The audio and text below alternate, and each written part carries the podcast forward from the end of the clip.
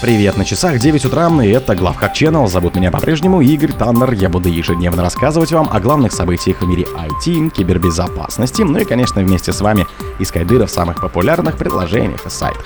Canon перед продажей или утилизацией принтера настройки Wi-Fi нужно удалить вручную.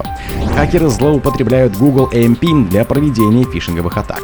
Китайская группировка APT-31 атакует изолированные системы в странах Восточной Европы.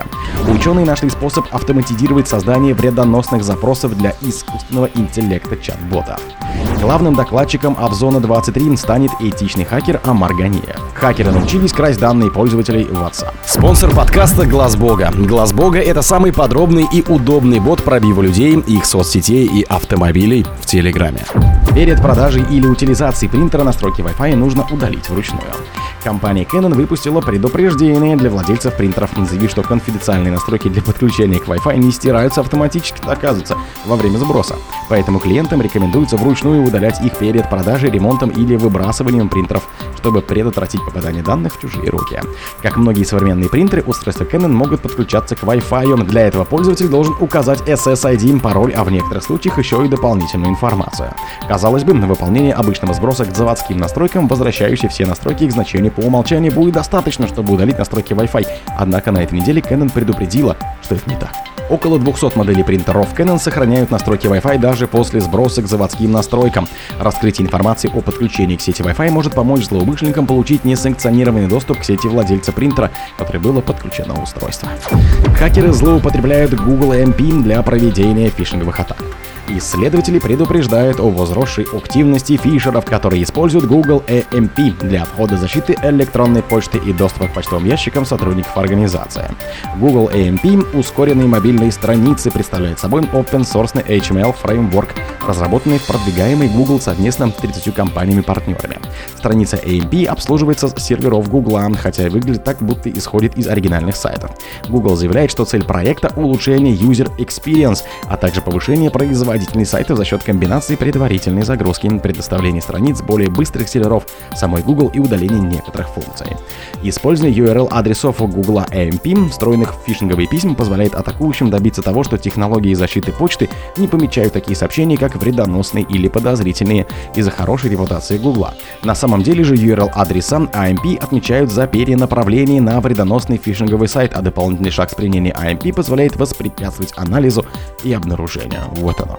Китайская группировка AP-Team-31 атакует изолированные системы в странах Восточной Европы. Китайская ха-группа AP-Team-31 атакует промышленные предприятия Восточной Европы с помощью нового вредоносного ПО, которое способно похищать данные даже из систем, изолированных от интернета и корпоративной сети.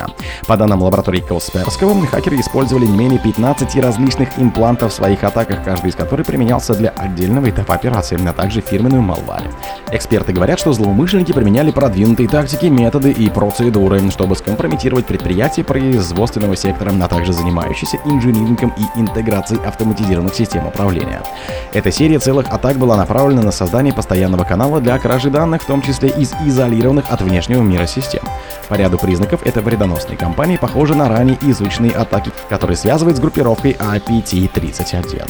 Ученые нашли способ автоматизировать создание вредоносных запросов для искусственного интеллекта. Группа ученых разработала метод атак на большие языковые модели, который позволяет обойти средства защиты в ChatGPT, Barda и Cloud, вынуждая искусственный интеллект выполнять вредоносные промпты.